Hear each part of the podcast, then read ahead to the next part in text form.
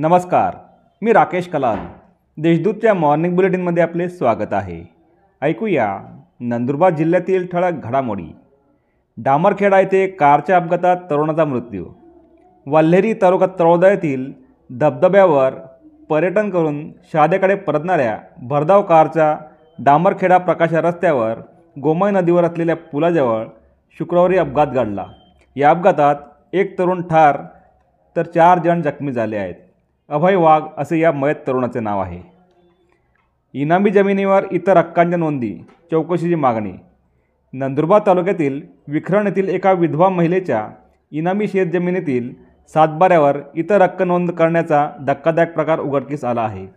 महसूल विभागातील अधिकाऱ्यांनी शासनाचे नियम धाब्यावर बसवून हा प्रकार केला असून त्याची चौकशी करण्यात यावी अशी मागणी राष्ट्रवादी काँग्रेसचे कामगार आघाडी जिल्हाध्यक्ष संजय बगदे यांनी केली आहे. व्यवसाय शिक्षकांना उच्च न्यायालयाचा दिलासा.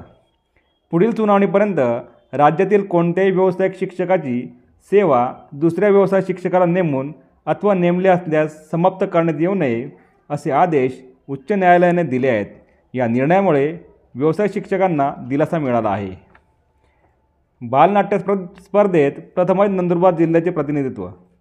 शासनातर्फे सांस्कृतिक कार्य संचालनातर्फे आयोजित महाराष्ट्र राज्य बालनाट्य स्पर्धेत प्रथमच नंदुरबार जिल्ह्यातील ओसामा या बालनाट्याच्या माध्यमातून या स्पर्धेत नंदुरबार जिल्ह्याला प्रतिनिधित्व करण्याची संधी प्राप्त झाली आहे. मकर संक्रांतीच्या पार्श्वभूमीवर लाखो रुपयांची उलाढाल. मकर संक्रांतीच्या पार्श्वभूमीवर नंदुरबारात बाजारपेठ फुलली असून पतंग व मांजा विक्रीतून लाखो रुपयांची उलाढाल झाली आहे. यंदा पंतप्रधान नरेंद्र मोदी मुख्यमंत्री योगी आदित्यनाथ मोटू पतलू यांच्यासह पुष्पासारख्या दक्षिणेच्या चित्रपटांच्या पतंगांना अधिक मागणी आहे. यावर त्या आजच्या ठळक घडामोडी अधिक माहिती आणि देशविदेशातील ताज्या घडामोडींसाठी देशदूत डॉट कॉम या संकेतस्थळाला भेट द्या. तसेच वाचत राहा दैनिक देशदूत. धन्यवाद.